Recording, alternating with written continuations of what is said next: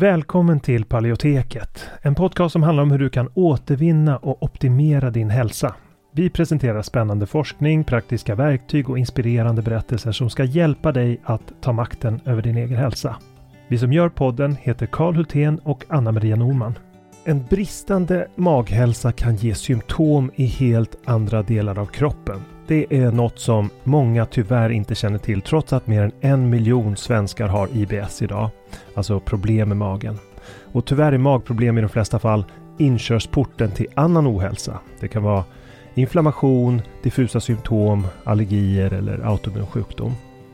Och för att möta den här trenden av växande behov så har vi utvecklat kursen Maghälsa på djupet. Där vi går på djupet med att vända dålig maghälsa som SIBO och IBS. Och det här är viktiga delar av kursen som vi talar om och den senaste forskningen på de områdena. Och vi djupdyker i vad forskningen säger om de senaste naturliga terapiformerna, kostmetoder, kosttillskott, probiotika och så vidare. Och kursen den kickar igång fredagen den 3 maj och har fyra olika faser och tre frågestunder live. Och dessutom har vi olika resurser och guider att ladda ner från kursplattformen. Så du kommer få lära dig allt om hur du kan använda kosten som en väg till läkning, när, var och hur, hur du kan använda olika kosttillskott och probiotika.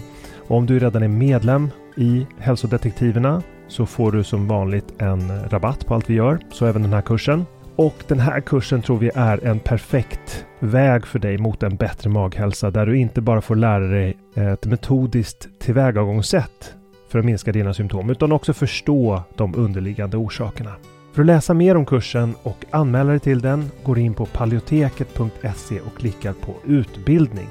Eller klicka dig vidare från länkarna i podcastbeskrivningen.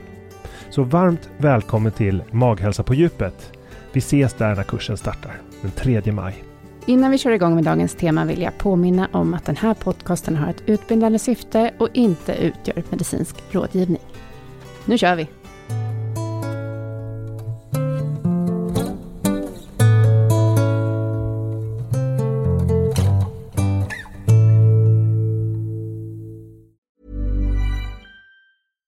Catch yourself eating the same flavorless dinner three days in a row? Dreaming of something better? Well, HelloFresh is your guilt-free dream come true, baby. It's me, Gigi Palmer. Let's wake up those taste buds with hot, juicy pecan-crusted chicken or garlic butter shrimp scampi. Mm. Hello Fresh. Stop dreaming of all the delicious possibilities and dig in at HelloFresh.com. Let's get this dinner party started. Hey, it's Ryan Reynolds, and I'm here with Keith, co star of my upcoming film, If, only in theaters, May 17th. Do you want to tell people the big news?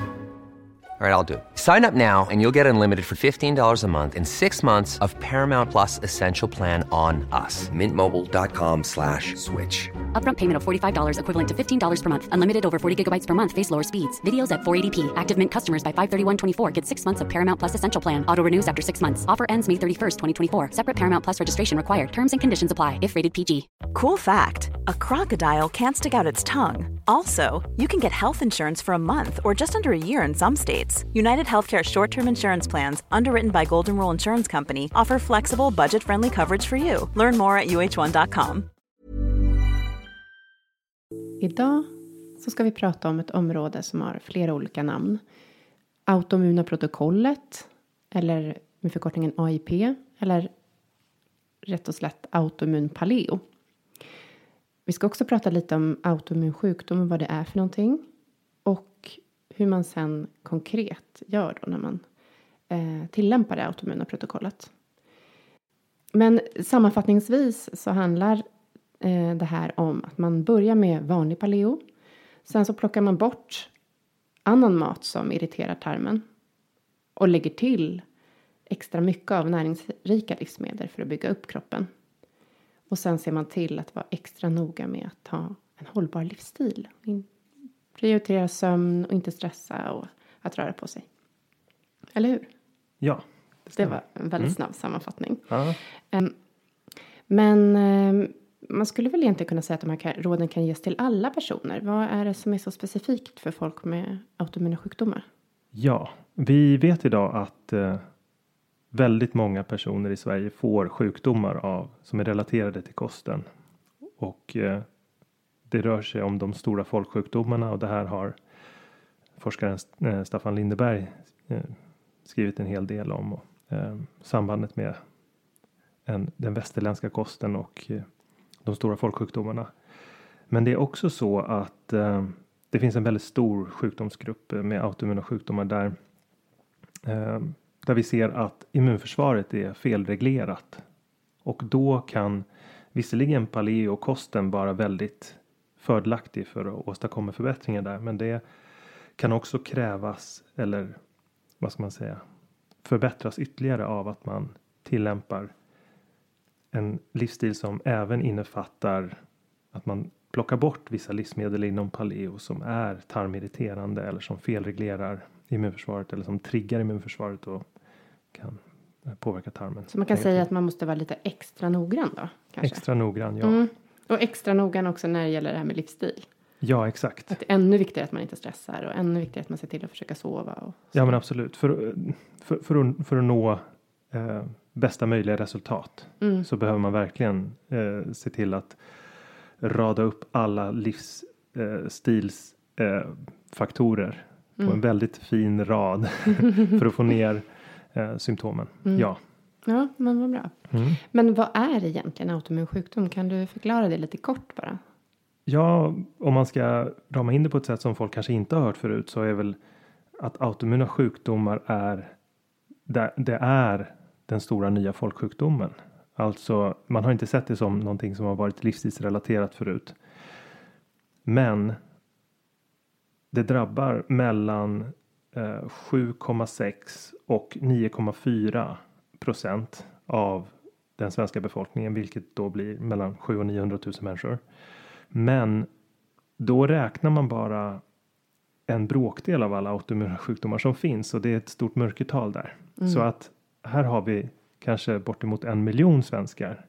Om man ska ta med alla de här 80 olika autoimmuna sjukdomar som man kanske borde räkna. Mm.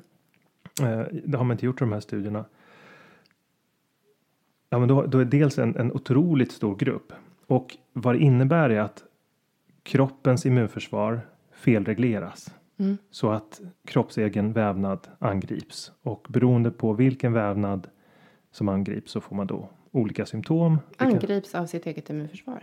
ja, det Mm. kan vara både genom antikroppar eller direkt via cellmedierat, alltså via eh, aktiverade T-celler som går dit och mördar Mm. eh, kroppens egen vävnad kan man säga. Mm. Usch. Ehm, ja, och eh, det finns ju då. Det, det är ganska vanligt att eh, man märker symptom när en väldigt viktig vävnad angrips. Och är det körtlar så kanske den körteln börjar överproducera eller underproducera hormon. Är det tarmväggen, ja men då märker man att eh, man får förstoppning eller diarré eller man får symptom från magen, gasbildning. Är det huden, ja då blir det ju uppenbart för det är ju eh, psoriasis eller eksem. Ehm, och ja, kort sagt eh, om hjärnan angrips så kan det vara MS eller så kan det bara vara i form av eh, lite lindrigare karaktär kan vara i form av hjärndimma eller trötthet, kronisk trötthet. Um, Sådana saker ha, ha, är ofta kopplade till autoimmun sjukdom också. Mm. Mhm. Men vilka är den vanligaste autoimmuna sjukdomarna då? Jo, eh, ja, men de vanligaste, en av de största grupperna är sköldkörtelsjukdom, alltså att man har bristande funktion i sköldkörteln och det är i nio fall av tio autoimmunt. Mm. Eh, men sen kan man gruppera upp dem i ja, men de inflammatoriska ledsjukdomarna. Reumatism är en av de största. Eh, hudsjukdomarna som, som eh, SLE eller eh, ja, det kan ju också påverka njurar och andra organ. Eh, men celiaki är en annan eh, stor del. Alltså, Så inflammatoriska tarmsjukdomar. ja, de tarmsjukdomarna, Mm. där, där, kan man, där, där är ju ulcerös kolit, Crohns, ja, IBS som då inte är klassat som en autoimmun sjukdom men som ofta är ett delsymptom Mm. på, vid autoimmun sjukdom. Eh, men sen också olika typer av blodbrist. Eh, hud, hud, till hudsjukdomarna kan man, jag glömde säga det att det var också vitiligo till exempel. Just det. Eh, är ju en hudsjukdom som, så att man får till exempel vita områden där, där de melaninproducerande cellerna har angripits och slagits ut. Då. Mm. Eh, så där, det är en stor gru- grupp med de hudsjukdomarna, eh, magsjukdomarna har gått igenom Eh, sen- men i princip alla körtlar kan angripas. Eh, Exempel på en körtel. ja, men som eh, eh, binjurarna till exempel vid Addisons. Mm. Eh, det, det är en körtel. Eh, bukspottkörteln vid typ 1 diabetes. Det är en annan körtel som, som. Är det utsätts- en autoimmun sjukdom? Typ 1 Ja, typ 1 diabetes är Ah, en autoimmun. Mm.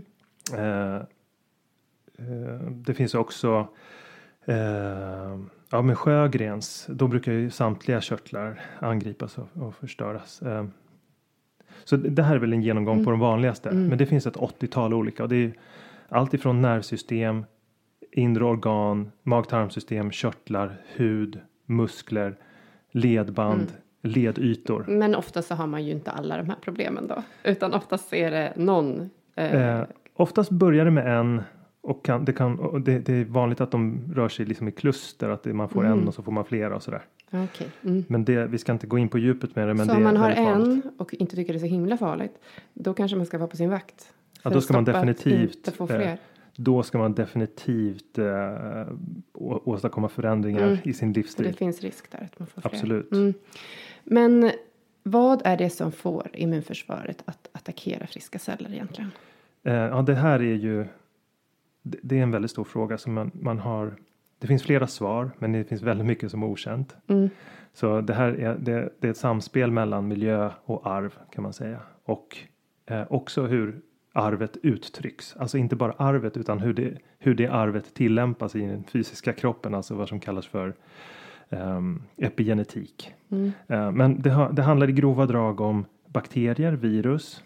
Alltså de kan trigga genom att bakterier och virus har ett intresse av att inte synas. Så kan de ju eh, genom ren evolution börja härma mänskliga proteiner för att liksom flyga under radarn för immunförsvaret. Och det blir ett problem för då kan det uppstå korsreaktioner när bakterier och virus blir lite för lika. Och så måste ändå kroppen angripa dem.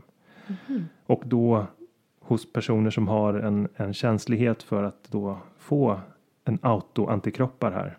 Eller autoreaktioner när det gäller cellmedierad inflammation också. Så kan vissa bakterier och virus då vara den initierande, den, den startande faktorn här. Men även eh, vissa typer av läkemedel, vissa typer av eh, Ja, alltså Antibiotika? antibiotika. kan ja, eh, och jag menar eh, också det här med mikrofloran. ehm, att man till exempel har man, har man fått tidiga antibiotika, eh, alltså slagit ut tarmfloran så löper man ökad risk. Eh, har man inte blivit ammad som barn så löper man en ökad risk. Ehm, men det här är någonting som ständigt står i samspel med generna, så det är inget som säger att man måste råka ut för något bara för att man har Inte fått tarmfloran utslagen. Men Mm. jag ser ju att det är ju väldigt överför, hos mina klienter så är det väldigt eh, överrepresenterat med människor som dels inte har blivit ammade eller som har fått tarmfloran utslagen. Det är i princip alla. Eh, Mm. Alltså genom regelbundet använda antibiotika. Mm. Eh, så, så det är några sådana saker.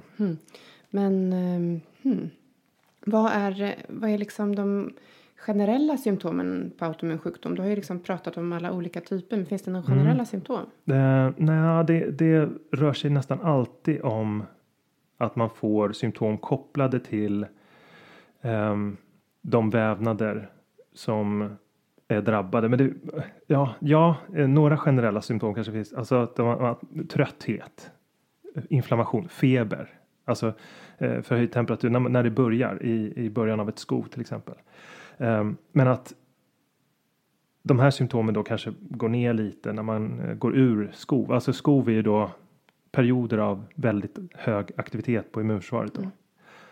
Och eh, eftersom det är så många olika vävnader så skiljer sig symptomen beroende på vilket organ eller Men vävnad som... Ja, det kan man säga. Och det finns ju vissa saker som jag ser återkommer, alltså trötthet, värk, förhöjd inflammationsgrad, alltså ehm, att det brukar sätta sig mycket på hjärnan, att man känner sig trött eller uh, hjärndimma brukar en del kalla det för. Eh, lägre energi, minskad. eh, minskad benägenhet till sociala interaktioner för att man Mag- känner sig som sjuk. Magbesvär? Ja, det är, väldigt, det är en väldigt, väldigt vanlig, men inte alla. Så att jag, det, det är svårt med det här med generella Mm. Eh, för det är otroligt många som inte har några Ja, symptom. man kan inte säga här, om jag inte har magbesvär så har jag ingen autoimmun sjukdom. Så kan man inte säga. Nej, Nej, eh, det kan man inte göra. nej. Men hur, hur brukar man ställa en diagnos på en autoimmun sjukdom då? Eh, ja, alltså man brukar kolla dels på, ja, finns det då antikroppar mot man, ibland så kollar man på, om man misstänker vissa autoimmuna sjukdomar så kollar man antikroppar mot vissa bakterier eller virus för att, för att bekräfta den övriga eh, bilden. Men, men eh, de vanligaste testen är väl att man kollar antikroppar, alltså autoantikroppar helt enkelt. Och det finns många tecken på sådana. Eh, vid reumatism kollar man vissa typer av antikroppar som kroppen bildat mot ledbrosket och handlar det om eh, eh, celiaki så är det vissa antikroppar mot transglutaminas. Eh, Men måste läkaren alltså kolla rätt antikroppar? Alltså så här, är det de man kryssar i här i blodprovet? Så Ja. måste de vara exakta. Så att de, då kanske de missar en autoimmun sjukdom eller? ja, de alltså inte förstår. autoimmuna sjukdomar skiljer sig väldigt mycket i sitt uttryck. Alltså, eh, det är självklart så att man kan ha ledsmärtor och inte ändå inte ha autoantikroppar mot ledbrosket. Men det finns flera olika typer av ledrelaterade autoimmuna sjukdomar.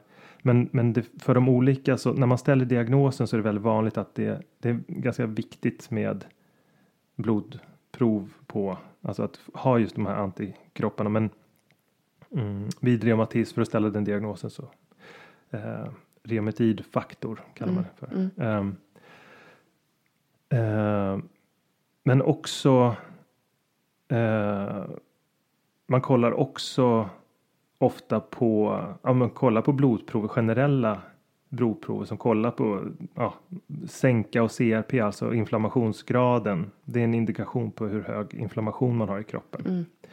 Sen kollar man också eh, röda och vita blodkroppar. Eh, och när, när då immunförsvaret är aktiverat eh, i att, att föra någon slags krig mot någonting så, så kommer de att skilja sig från det som en, ett normalt blod har. Mm, mm. Eh, men Oh, också eh, ja alltså eh, sänka och CRP. Ja men de har ju de, de, de är generella mått på Sen inflammation. tittar man väl på de generella symptomen också. Ja, men Så exakt. läkaren pratar ju med en. Anamnesen, alltså hela symptombilden brukar då bara bekräftas av. Eh, och i vissa fall så är eh, de här eh, klinkemiska proverna väldigt eh, har väl hög precision då. I vissa fall har de lägre precision. Mm. Men eh, ja, Men hur brukar man sen behandla autoimmun sjukdom inom eh, sjukvården? Alltså vi kommer ju väldigt Mm. mycket i den här podden prata om hur man gör utanför sjukvården. Hur du jobbar och hur Ja. andra jobbar med kost och livsstil. Men hur behandlar man autoimmun sjukdom inom sjukvården? Ja, alltså det knasiga med att man, man brukar gå på symptomen. Det är väl det man kan säga. Eh, Och om man då tolkar eh, autoimmun sjukdom som att det, det börjar och slutar med eh, inflammation eller angrepp eh, på vävnad. Då, då blir ju liksom den lämpliga behandlingen eh, logiskt sett eh, att ersätta det som är förlorat, nämligen den funktion som de olika eh, körtlarna kanske hade, alltså hormonersättning. Och kombinera det ofta med väldigt starkt trycka ner immunförsvaret. Ja, läkemedel som trycker ner immunförsvaret. Ja, och det är allt ifrån om det är väldigt allvarliga autoimmun det är väldigt vanligt med prednisolon, alltså ehm, eh, kortison liknande. Eh, det är en stor grupp. Eh, biologiska läkemedel, TNF-alfa-hämmare som verkligen effektivt trycker ner immunförsvaret. Eh, cytostatika, alltså sånt som användes vid, vid, vid cancer, alltså man trycker ner immunförsvaret. Eftersom immunförsvarets celler delar sig snabbt så kan man via alltså kemoterapi, ett, den typen av läkemedel. Kan man trycka ner immunförsvaret specifikt? Alltså, jag tänker, blir det generellt för hela immunförsvaret? Det blir oftast generellt. Mm. Och det förstör ju då möjligheterna till Ja, dels till effektivt försvar vid infektioner så att det är ju ett stort problem. Mm. Eh, ökad förekomst av infektioner, försämrad läkning, ökad förekomst av cancer.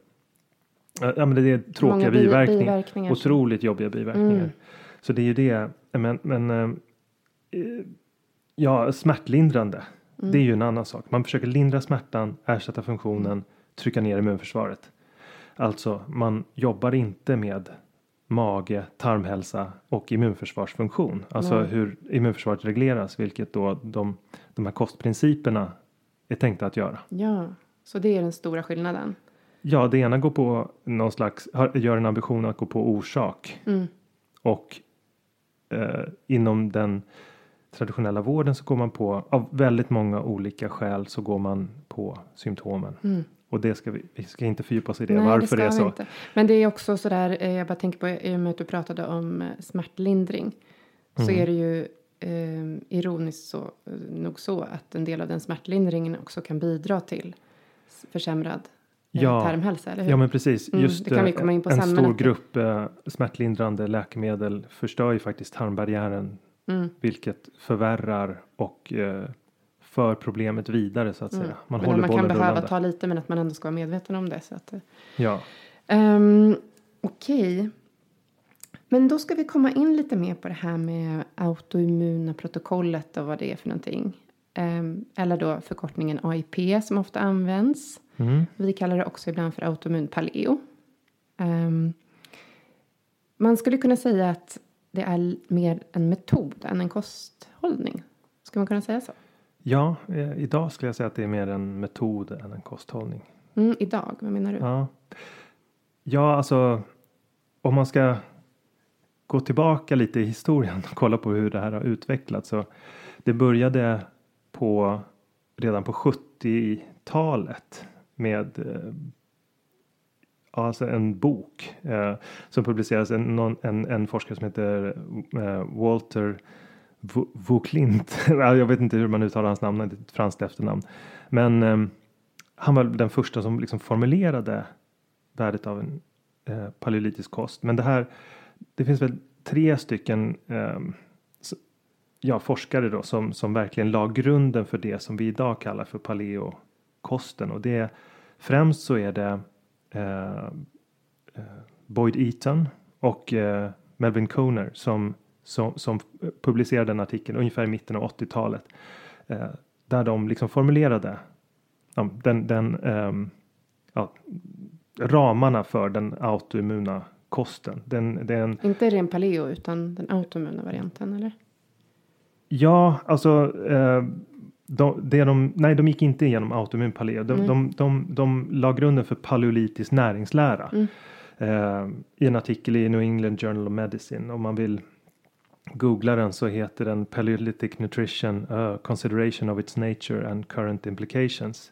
Ehm, men, men det här var, de, de var inte ute och forskade på tillämpning av autoimmun kost utan eller vad säger jag, av, av paleolitisk kost utan det var en svensk eh, det var, ju- det var ju Staffan Lindeberg då som är professor och medicine doktor, han är också disputerad eh, läkare i Lund som eh, i redan 1900, i, det var början av 90-talet, slutet av, slutet av 80-talet, strax efter utförde faktiskt forskning då i eh, Papua Nya Guinea och eh, Trobrianderna.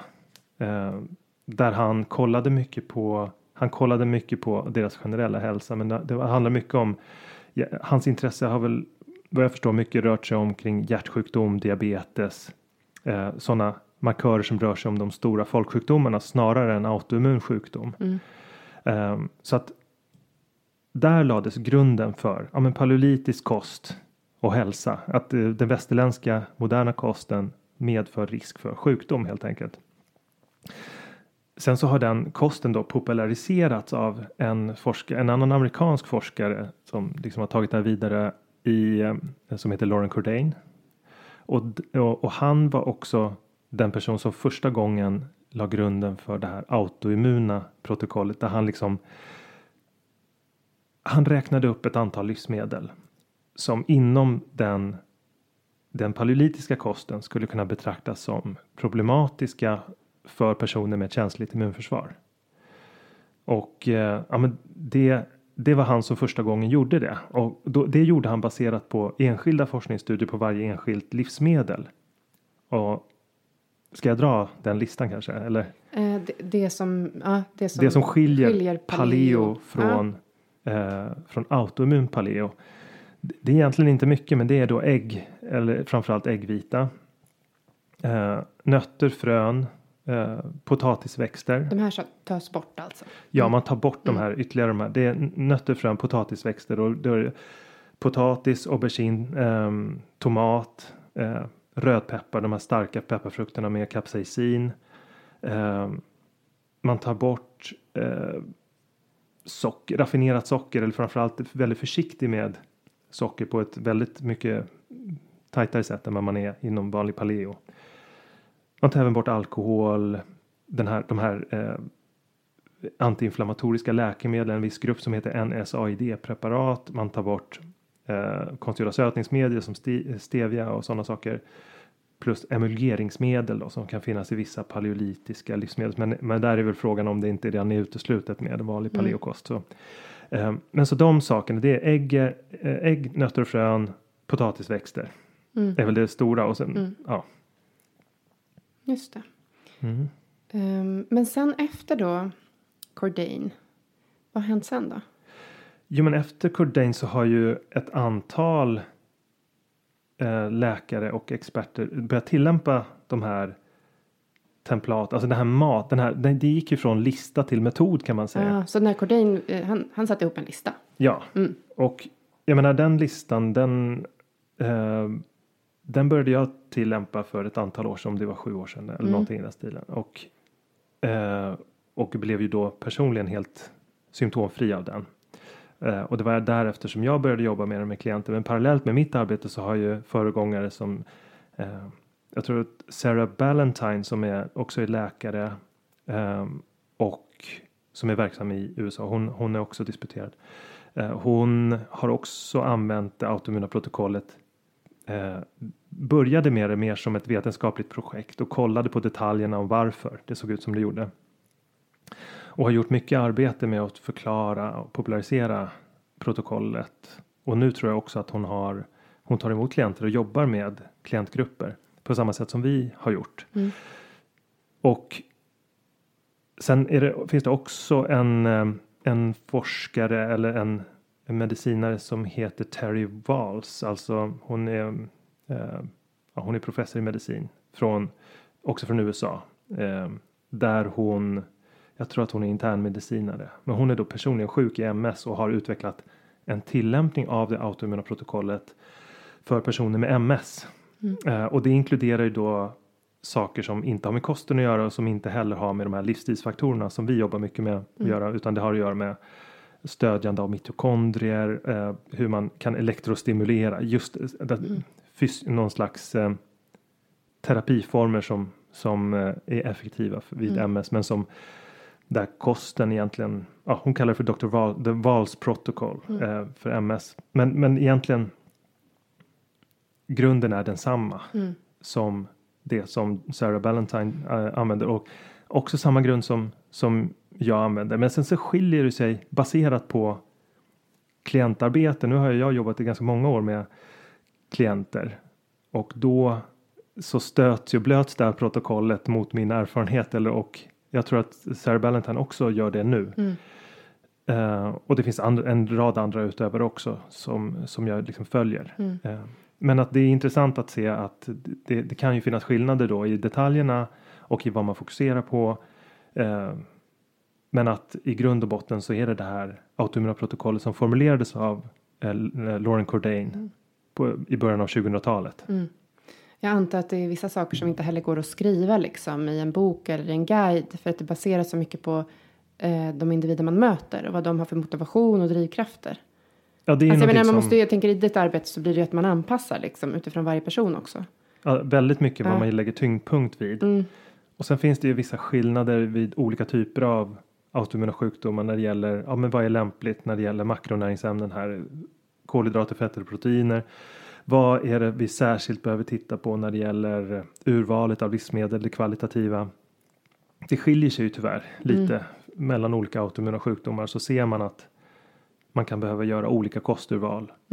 Eh, och framförallt det här som har att göra med hur man eh, man, man måste ibland jobba med klienter enskilt när det gäller olika svagheter i deras livsstil och det är svårt att eh, det är svårt att förmedla med en bok men det går ju såklart att eh, förmedla helheten med en bok Mm. som vi också jobbar med. Jobbar med. Ja, precis. Den borde vara klar. en bok. Mm.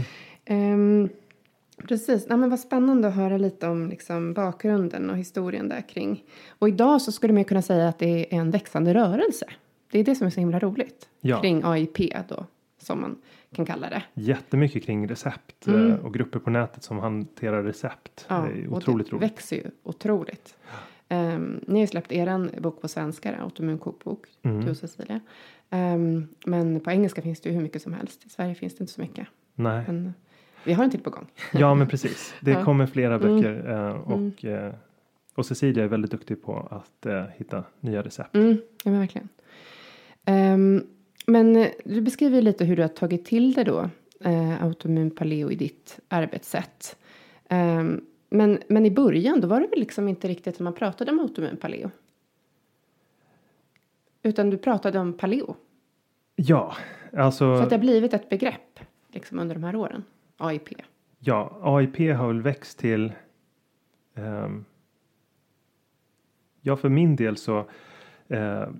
När jag pratar om autoimmuna protokoll så har det ju rört har det ju successivt landat i en ny metod Mm. att arbeta med klienter som rör sig liksom som rör sig i flera huvudsteg Mm. i eh, där man gör olika saker under olika skeden av förbättringsprocessen så att säga när man eh, det är också en utbildning liksom. Mm. Det är inte bara en, det är en metod och en utbildning som är, det är indelat i en exkluderingsfas där man liksom tillämpar protokollet, eh, registrerar symptom. Eh, man, man gör ett antal insatser med att stärka upp immunförsvaret, börja ko- kolla på vissa kritiska näringsämnen. Sen går man in i en annan fas där man jobbar med livsstilsfaktorer och sen i en annan fas där man jobbar med att bredda kosten med, genom så kallade provokationstester. Mm. Återintroduktioner. Ja, Mm. eh, så det autoimmuna protokollet har ju gått från lista till metod. Mm. Eh, Och den här metoden har olika utövare utformade på olika sätt. Liksom. Ja, den Mm. ser ju väl. Jag har Mm. inte exakt eh, eh, inblick i alla detaljer hur alla jobbar med det, men jag vet att några av de stora utövarna, det, det skiljer sig en del av hur vi jobbar Mm. med det Mm. eh, och vad man då finner är effektivt. Mm. Ja, det är det det är baserat på. Mm. Eh, vilka tider man använder, vilka insatser man sätter in, vilka typer av tillskott man eventuellt använder. Då. Just det. För att, ehm, hur är det med tillskott då? Det kanske vi ska ha som ett separat avsnitt. Jag tror vi tar ett separat Mm. avsnitt av det. Jag ska inte ens eh, gå in och, och, börja. Det kanske blir för Mm, spretigt. ja, nej, men absolut. Mm. Nej, men jag känner att eh, vad vi har pratat om idag är ju liksom ehm, en introduktion till det autoimmuna protokollet, lite bakgrund, lite vad som ingår. Eh, vad vi inte pratade om, vi pratade om vad som togs bort, men vi pratade inte om vad det, de stödjande, läkande, Ja, särskilt läkande livsmedlen. De glömde vi. det kanske vi skulle fokusera på i ett eget avsnitt för att det är någonting som man kan säga ganska mycket om. Mm. Men kan Det- vi inte bara ge lite grann? Ja, men det finns ju olika kategorier av läkande. Mm. Eh, dels sånt som har med mikroflora att göra, Mm. alltså sånt som har med eh, dels stödjande av levande mikroflora och dels stödjande av stimulera förekomsten av probiotiska bakterier, alltså prebiotika. Mm. Det finns saker som har med eh, mer med proteinbaserade stödjande Mm. eh, livsmedel. Där finns det ett flertal olika att prata om. Sen finns det sådana som är vitaminbaserade Mm. eh, som har att göra med vilka eh, spårämnen och vitaminer kan vara viktiga för immunförsvaret för att effektivt självreglera. Mm. Och ytterligare ett område där kan ha att göra med fettsyror som Mm. också kan verka immunförsvarsreglerande. Mm. Så att det här är jättemånga olika områden Mm. som, som då tillsammans blir ehm, väldigt effektiva terapier för att ge immunförsvaret allt det behöver för att Mm. reg- självreglera på ett effektivt sätt. Just det. Så, men det tror jag vi går in, det skulle vi kunna gå in på i Mm. kanske ett eller flera olika avsnitt. Okej. Mm. All right. Ja, då berättar vi inte något konkret där, utan det blir ett senare skede. ja men bra. precis, annars blir det bara, annars blir det nog inte så För bra. mycket information. Ja, men Yes. jättebra. Ehm, men då får vi tacka för idag. Tack för idag. Mm. Mm. Hej då. Hej då.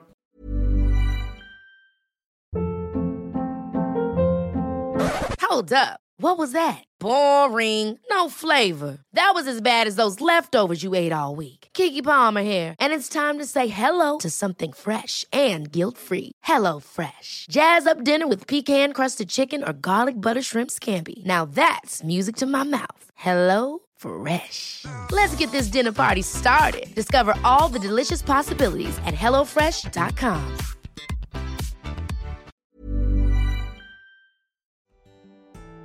Tack så mycket för att du har lyssnat på det här avsnittet av Paleoteket. Vi hoppas att det har varit till nytta för dig. Om du vill få hjälp att uppnå dina hälsomål står vi redo att hjälpa dig.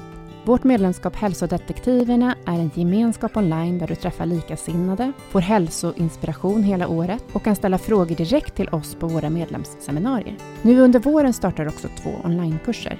AIP Masterclass är kursen för dig som vill lära dig allt du behöver veta om kostupplägget AIP, autoimmunprotokoll, samtidigt som du blir guidad genom en stegvis process med både läkningsfas, utvärdering och återintroduktioner. Sen har vi kursen Maghälsa på djupet som riktar sig till dig med IBS och misstänkt eller konstaterad SIBO.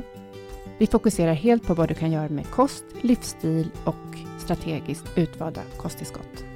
För dig som föredrar att läsa finns också våra fyra böcker. Besök paleoteket.se för att veta mer och glöm inte att prenumerera på vårt nyhetsbrev. Du hittar länkar i beskrivningen till podcastavsnittet.